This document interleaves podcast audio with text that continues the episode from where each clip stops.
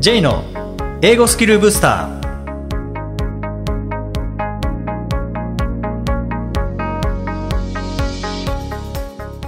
こんにちは。J こと早川浩二です。こんにちは、アシスタントのあきです。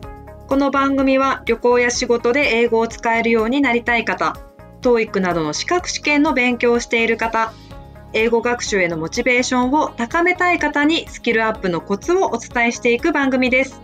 J さん、今回もよろしくお願いします。よろしくお願いします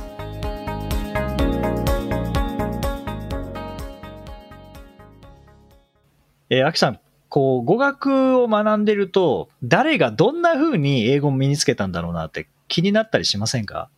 いや、気になりますよね。で、やっぱりこれ10人いたら10通りのやり方があると思うので、正解っていうのは多分ないんですよね。唯一絶対のやり方っていうのは、まあないと思うので、うん、やっぱりいろんな人がどういうふうに身につけていったのかっていうのを知ることは、まあ何かの参考になりますし、で、あ、これは自分に向いてそうだなと思ったら取り入れるべきだと思いますし、ちょっとこれ無理だなって思ったら、まあ取り入れなくて他のやり方をするっていうのはいいとは思うんですけども、まあ今回は、シュリーマンという、えーこの人は何者かというと、1822年生まれのドイツの考古学者の人で、はい。えートロイの遺跡を発掘したと言われている人。はい。で、この人の自伝が出ていて、まあ、日本語のタイトルは、古代への情熱っていうので、あのうんもう子供の頃から、それこそもう古代に対して憧れというか、もう興味がもう本当にありすぎて、絶対大きくなったら、そういう遺跡を発掘するんだみたいな、古代のことに関わるんだってこう熱意があった人なんですね。で、この人、まあそういった意味でも注目はされていたんですけども、語学のスペシャリストでもあって、あの、まあこれは自伝なので、実際にはちょっと誇張されているみたいな見方もあるんですけども、15カ国語とか18カ国語とかも話せたみたいな、まあ実際そこまでじゃなかったんじゃないかみたいな まあ話もあるんですけども、はい。ただ、まあそれでも、ある程度は、こう身につけることができたということで、で、この自伝に書いてあった学び方、はい。これ紹介できたらなって思うんですはい。よね。ぜひぜひ。はい。で、まあ、まず言えるのは、この人、学ぶことへの愛情がすごいなっていう。もそもそも学ぶこと学ぶことが好き。う、大好き。言語大好きっていう感じで、このはいシュリーマンはもう学び方のプロだな。特に語学に関して。好きだけじゃなくて、やっぱ上手だってことですね。うん、まあ、好きこそものの上手なれなのか、好きだからいろいろ工夫しながら諦めずにやっていったのかっていうっていうのはちょっとわかんないんですけども、はい。まあでもやっぱりこの、それこそ古代への情熱っていう、まあ、本のタイトルではあるんですけども、言葉への情熱っていうのもかなり強いものがあるなっていう。へうーんで、まあなんでそんなにたくさん言葉やったのかっていうと、まあ自伝によればですけどね、あの、もっといい地位につきたいっていう、まあよくありますよね、こう昇進したいみたいなところはいはい。ですよね。で、この人、まあ、貧乏な暮らしだったので、まあ、そういう貧乏暮らしじゃなくても努力してそこから抜き出したい。で、その抜け出すためには、やっぱり言葉が大事だよねっていうふうに思っていて、で、そのためには勉強しなきゃいけないということで、その生活、今の生活を抜け出すため、苦しい生活を抜け出すために、うんまあ、言葉を学んでいったっていうのと、あともう一つは、まあ、意中の女性がいて、その人にふさわしい人間になりたい。それはまあ言葉ができたらそうなれるかどうかっていうのは分かんないですけども、やっぱりね生活レベルですよね。あまあ、この辺があって、言葉への情熱っていうのもこう膨らんでいってー、そこからもうとにかく英語だっていうことで、まずはこう英語の勉強に打ち込んでいったということで、で、うんこのシュリーマンはもう短い時間でも取り組んだっていうのは、自伝に書いてあるんですよね。短い時間。なるほど。うんなんかまあ、それは今で言う隙間時間ですかね。はいはい。このシュリーマン必要、まあ何かこう生活をそこから抜け出したいっていうこの必要に迫られて、まあ語語学始めたんですけども、で、この人が言うには、もうどんな言語でも簡単に、この人が言うにはですからね、どんな言語でも簡単に身につけられる方法を見つけたえっていうことで、はい。ただ、まあ、ここは、じゃあ、僕らが、日本人が英語を学ぶときにそのまま使えるかっていうと、これ何とも言えないですよ。この人ドイツ人ですからね。そう、なるほど。ドイツ語と英語ははい結構似てる言語ですからね。はい。日本語と英語って距離が半端なく遠いので、はい。まあ、英語からしたら、これは、えー、国防総省ですかね。えー英語との距離っていうのを、こう、ランク付けしたものがあって、日本語って一番遠いんですよね。そんなランク付けがあるんですか？あるあるんですね。はい。で、フランス語とかは近いんですよね。ああ、いや、感覚的には遠いって知ってましたけど、うんまさかはい、一番遠いとは。英語から日本語が一番遠いってことは、日本語から考えても英語は遠いので、はい。だからまあ当然僕らにとってその英語っていう言語、例えば日本語からしたら韓国語の方が近いですよね。そうですね。うん。なので、その時間的には、このシュリーマンが英語を身につける時間と、僕らが英語を身につける時間っていうのはやっぱり同じではないですけども、まあでもそれでも、はいあの、かなり大きなヒントがあるなと思って、それをちょっとご紹介してきたらなと思うんですけども、まず、この人が何よりも一番最初に書いていたのが、大きな声でたくさん音読することっていう、あ、そうですか。やっぱり、ここはなんか外せないんでしょうね。そうなんですうね。んやっぱりっていう気もしますね。やっぱりこれは大事だってことですね。はい。やっぱり言葉は音ですからね。まあもちろん文字もありますけども、文字のない言語はありますけど、音のうんない言語はないですからね。確かに音から入りますもんね。うーん。たくさん音読する。あと2番目として、なるべく訳さない、翻訳しない。なるべく訳さない。なるほど。で、ここは、言語の距離をはい。考えると、じゃあ私たちが日本語、日本人が英語を身につける上に翻訳なしでいけるかっていうと、別にやっちゃいうんけないことではないと思うんですよね。そうですね。うん今、確かにその翻訳しないって聞いたときに、どうやってってやっぱ思っちゃいますよね。ちょっと難しいなって若干やっぱりありますよね。うん。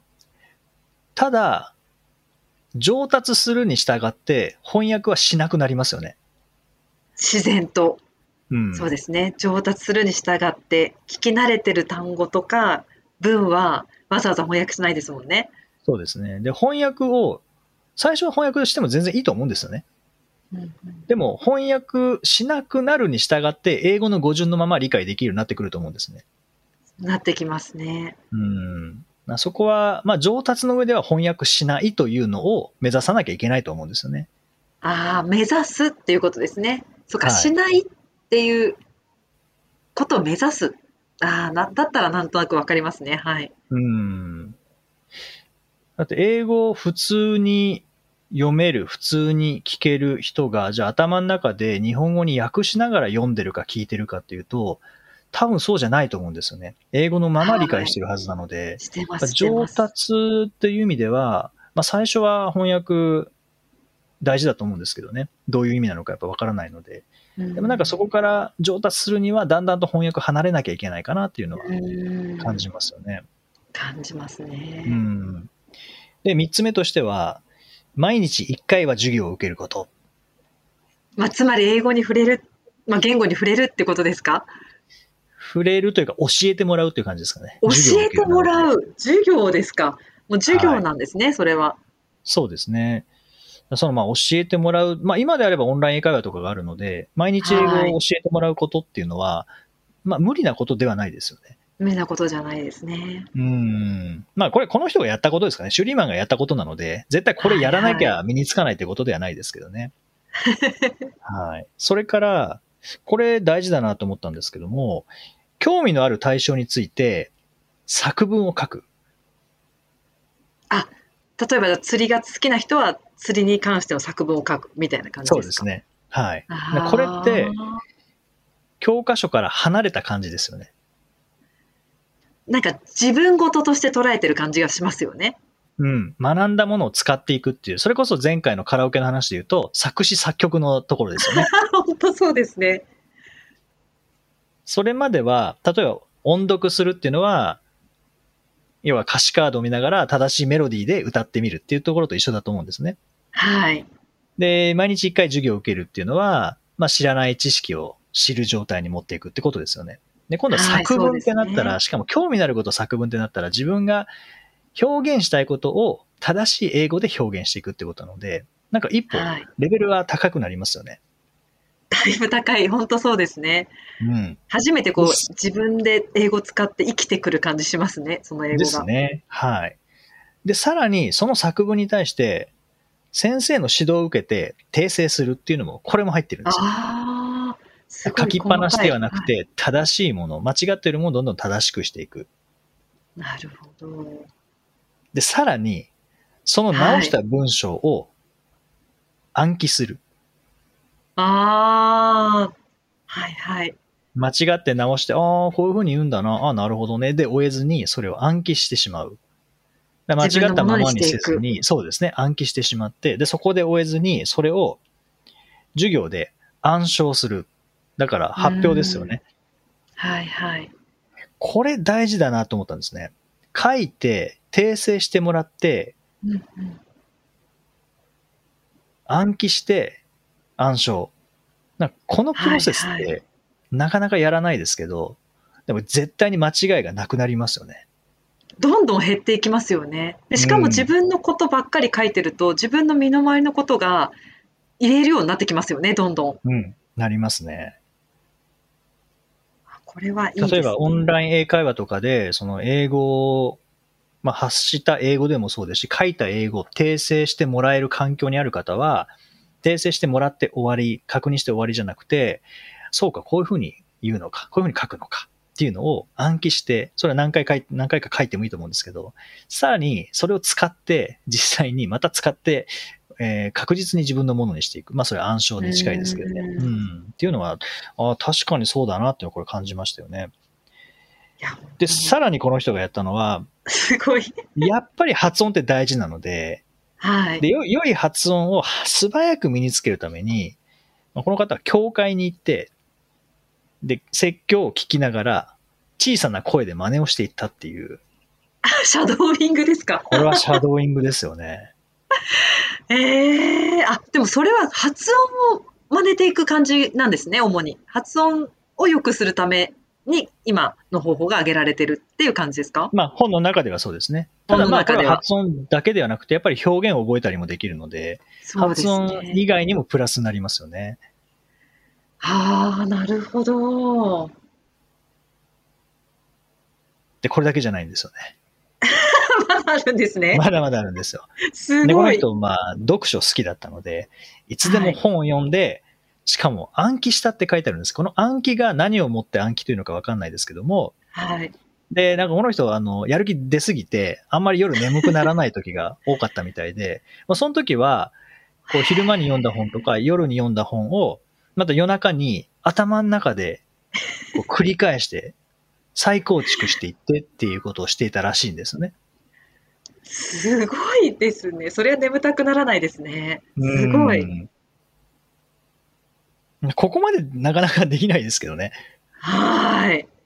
でもこれ、本の読み方としては結構正しくて、はいはい。読みっぱなしになって頭に入んない本って僕は結構多いんですけど、それなんでかっていうと、頭の中で再構築してないからなんですよね。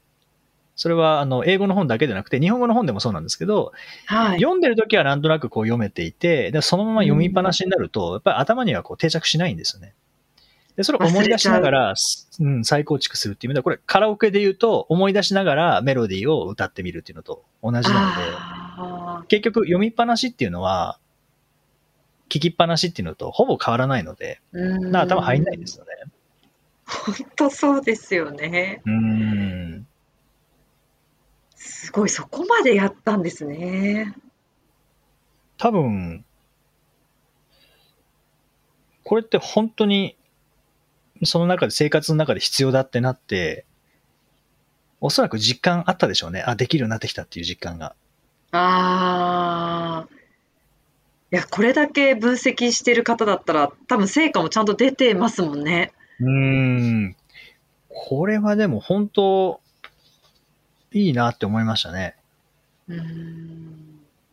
実際になんか自分の英語学習一番伸びた時を振り返ってみても、やっぱり学んだものをすぐ使って、で、直されたものを自分自身でもう一回使ってっていうのをやってましたね。いや、やってました。いや、本当そうですよね。うーん。やっぱりそこはなんか脳の働きなんでしょうね。ああ、繰り返しが必要みたいな。そうですね。で、これは間違えることが悪いのではなくて、間違えたものを訂正してもらって、その訂正したものをちゃんと頭に入れていくっていう。う。あと、感じたのは、これ前回のカラオケの話でもそうなんですけども、うまく歌えないなっていうところがあってこそ、初めてうまく歌えるようになるなっていうのを思ったんですよね。メロディーがここ取れないなっていうところをやっぱり意識してメロディー取るようになるので、はい。言語、まあ英語学習に関しても、なんか間違えたっていうのがインパクトがあって、で、訂正するっていう作業を通して、どんどん正しい英語になっていくっていうのはかなりありますね。うんそうですね。間違いに気づくことが大事かもしれないですね。そう考えると。うん。気づかないままで終わっちゃったら、上達、そこの部分しないことになりますもんね。そうですね。で、このシュリーマン、まだまだあるんですけどね。あ、そうなんですか。すごい。今度はロシア語をやるときに、はい。教材がほとんどなかったので、ロシア語訳？おそらくこはいれドイツ語のロシア語訳なのか、英語のロシア語訳なのかわかんないですけども、まあ、はい。ロシア語や訳を暗記することによって、はいもう。実際に練習する中で、なるべく間違えないように努力したっていう。暗記した。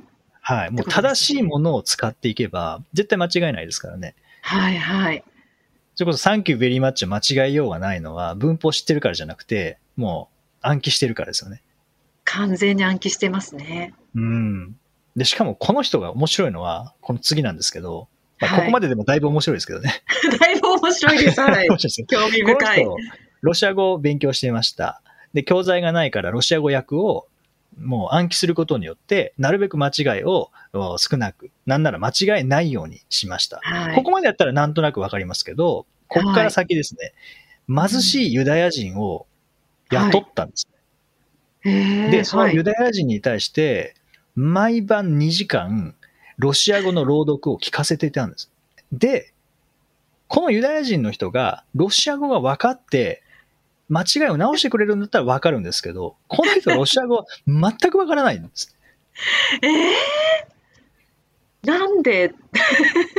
なぜ？とりあえずとりあえずそこでいて、俺がよこれ、ロシア語読むから、あーとりあえずそこにいてっていう感じですよね。モモチベーション維持のためなんですかね？やっぱ一人だと嫌になっちゃうって感じですかね、ですよね。だってロシア語、別に一人で読んでいってもいいわけですもんね。それをあえて何にもわかんないのにその人にいてもらって、しかもお金払って。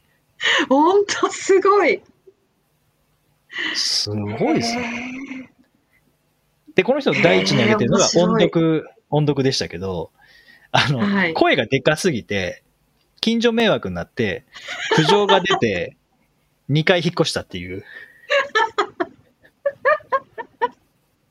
情熱が溢れ出てますねもう。ありすぎですよね。すごい。えー、それで考古学者なんか言語学者の話じゃないんですよね。考古学者なんですよね。そうですね。すいろんな文献を読まなきゃいけなかったのか、いろんな人と話さなきゃいけなかったのかっていうところはわかんないですけど、はい。でもなんかそのやっぱりここに書かれていた学習の仕方っていうのは、まあかなりヒントになりますね。そうですね。うーん。いや本当に。で、この人は暗記っていうのをすごく効果的に使っていて、さっきのロシア語もそうなんですけど、ギリシャ語の勉強の時も、もうとにかくもう作品を暗記することによって、もう文法を完璧にして、はい。で誰かにこの文法だあの、自分が書いた文章、これちょっと間違ってますよって言われたとき、はい。どう言ったかっていうと、いや、はいこの本にこう書いてあるから正しいんです。あっていうふうに言えるーぐらい、もう暗記してるんですよね。すごいですね。知識をもう全部頭に入れてる感じですね。もうあらゆる本の知識を。そうですね。しかもまあ暗記っていうとなんかつまらなそうなイメージありますけど、この人の暗記は多分何回も声に出したりとか、何回も自分が書きたいことを書いたりとかってする中での暗記なので、暗記というよりは、なんか習得とか体得とか、うんなんかそっちの言葉の方が合うような気がしますよね。あ、体得。あ、なんか体得っていう方がしっくりきますね、この場合。うん。なんか暗記って、なんだろう、例えば古文で言えば僕らがやったルーラルスーサスシムみたいな、なんかそういうのは。暗記っていうはいなんかイメージがありますけど、シュリーマンの暗記はなんかそこじゃない気がしますよね。やっぱ使い方を体得していくっていう。そうですね。うーん。ええ面白いですね。まあこれ語学学習の本ではないんですけど、やっぱなんかその辺語学学習にフォーカスして読んでみると、やっぱいろんな発見があって、ああ、確かに自分が一番伸びた時これやってたなとか、確かになんかこれ伸びない時ってこれ抜けてたなとか、うん。単語だけ覚えても使えないのはなんでだろうとか、いや、本当直してもらっても全然治らないのなんでだろうとか、そうですよね。そのまましちゃってダメですよね。うーん。なんか見てわかるだけじゃないですもんね。それだけだと同じ間違いしますもんね。しますね。うん。そこはなんかいろんな発見がありましたね。すごい。なんか、考古学者の辞典でまさかこんな言語のヒントが得られるとも 思わなかったですね。うん。ここまでなんかはっきり具体的に書いてある本ってそんなに多くないんですけどね。ああ、うん。まあしかもこれ学習の本ではないので、そうですね。辞典ですもんその中ね。で、うん、その中ででもどうやって身につけていったのかっていうのは、やっぱりすごく参考になりましたね。で、ここれ、シュリーマンの古代の情熱にそういうの書かれているっていうのは、僕前から何人かで読んだことあったんですけど、あーなんかやっと、やっと手にしたんですけどね、思った以上に参考になりました。やっぱり気になったのは、早く動かないとダメですね。ああ、なるほど。これ10年以上前から知ってたのに、あ、そうなんです今か。、今ですからね、もっと早くこれは 読んでおけばよかったなっていう。だからやっぱ興味あるものは、やっぱりすぐ動かないとダメですね。それはまあ情熱の、やっぱり熱冷めちゃいますからね。いい教訓になります。なりました。はい。シュリーマンからの学びは結構いろいろ 語学だけじゃなくて、大きかったですね。情熱を持ってる人っていうのはやっぱりすごいなって思いましたね。ね最後の感想は小学生みたいな感じになりましたけど。はい。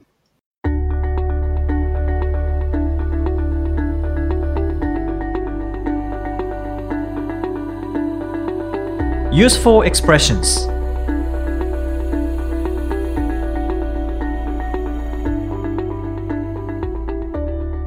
続いては英語の名言から学ぶお役立ち表現をご紹介いただきます。ジェイソン、今回の名言は何でしょうか？はい、えー今回はハリー・トゥルーマン、ハリー・トルーマンという元、えーアメリカの大統領ですね。The reward of suffering is experience. The reward of suffering is experience. 苦しみの報酬は経験である。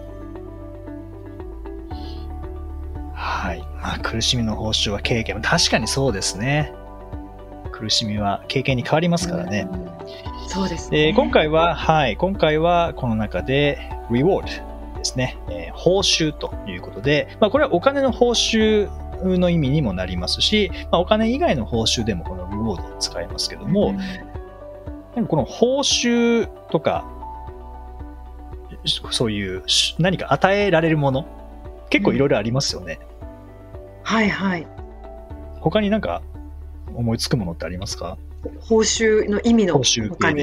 はい。まあ、リウォードでもいいですし、まあ他にはアワードなんてもそうですよね。ああ、そうですよね。確かに確かに。うんなんかリウォードって今名詞で報酬みたいなお話してましたけれども、私結構この動詞で思い浮かべたのが一文あって、これよく言うなと思うんですけど、Your effort will be rewarded みたいな。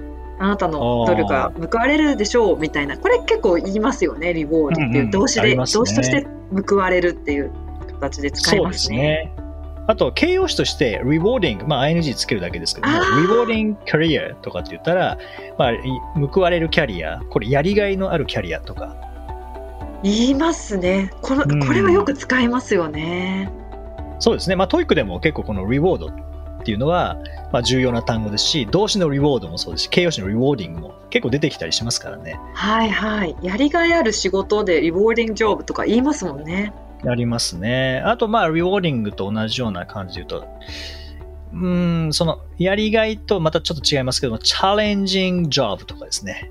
チャレンジングって日本語で言うと、こう難しいみたいな感じが、まあ、チャレンジっていうのは挑戦という意味になりますからね、カタカナだと。はい、まあ、チャレンジングジョブで、まあ、もちろんこれは難しいんだけど、やりがいもある。その難しさに取り組む中で楽しさもあるっていうような、どちらかというと、マイナスなだけではなくて、ちょっとプラスな意味も入ってたりするので、はい、はい、このリウォーディングとか、チャレンジングですね、えー、この辺の使い方も、特にチャレンジングは、日本語にも、カタカナにもある表現なので、その辺の日本語と英語の違いっていうのもまた、えー、意識していただけたらと思います。第106回をお送りしました。J さん。はい。はい、今日の名言にありましたけれども、苦しみの報酬は経験であるという言葉、どうですか？心に響きましたか？もうこれ響きますね。もうまさにそうですよね。苦しみの報酬は経験である。あの、終わってみたらの話ですけどね。ああ、終わってみたら、なるほど、そうですね、うん。苦しんでる最中は、これは経験だからとはやっぱり思いにくいところはありますけどね。でも終わってみたら、それは経験になったりするので、まあ、それっていうのは、例えば英語学習とかでも苦しい時期、誰しもがあるとは思うんですけど、それは経験だと思いますし、はい、まあ、僕はやっぱり中学時代の3年間の不登校に関しては、あんまり自分で苦しんでたような感じはなかったですけど、でもやっぱ悩んではいたので、はい、もうそれが今、まあ、経験になって同じように悩んでる方の、まあ、役に立てたらなっていうところはあるので、まあ、苦しみの報酬報酬って言えるかどうか分かんないですけどね、はい、うん経験である言えるんじゃないですかね。確かに苦しんでる最中は本当にそうやって思えない場合がありますけどね最中は苦しんでる最中は苦しみでしかないですからね それは経験だよって後になって分かりますよね確かにそういう意味では苦しんでいる人にそれは経験だよっていうアドバイスはしちゃダメですね。ダメですね。思えないですよね。終わってみて振り返ってですよね。そうですね。まあそれであの気が楽になることはありますけどね。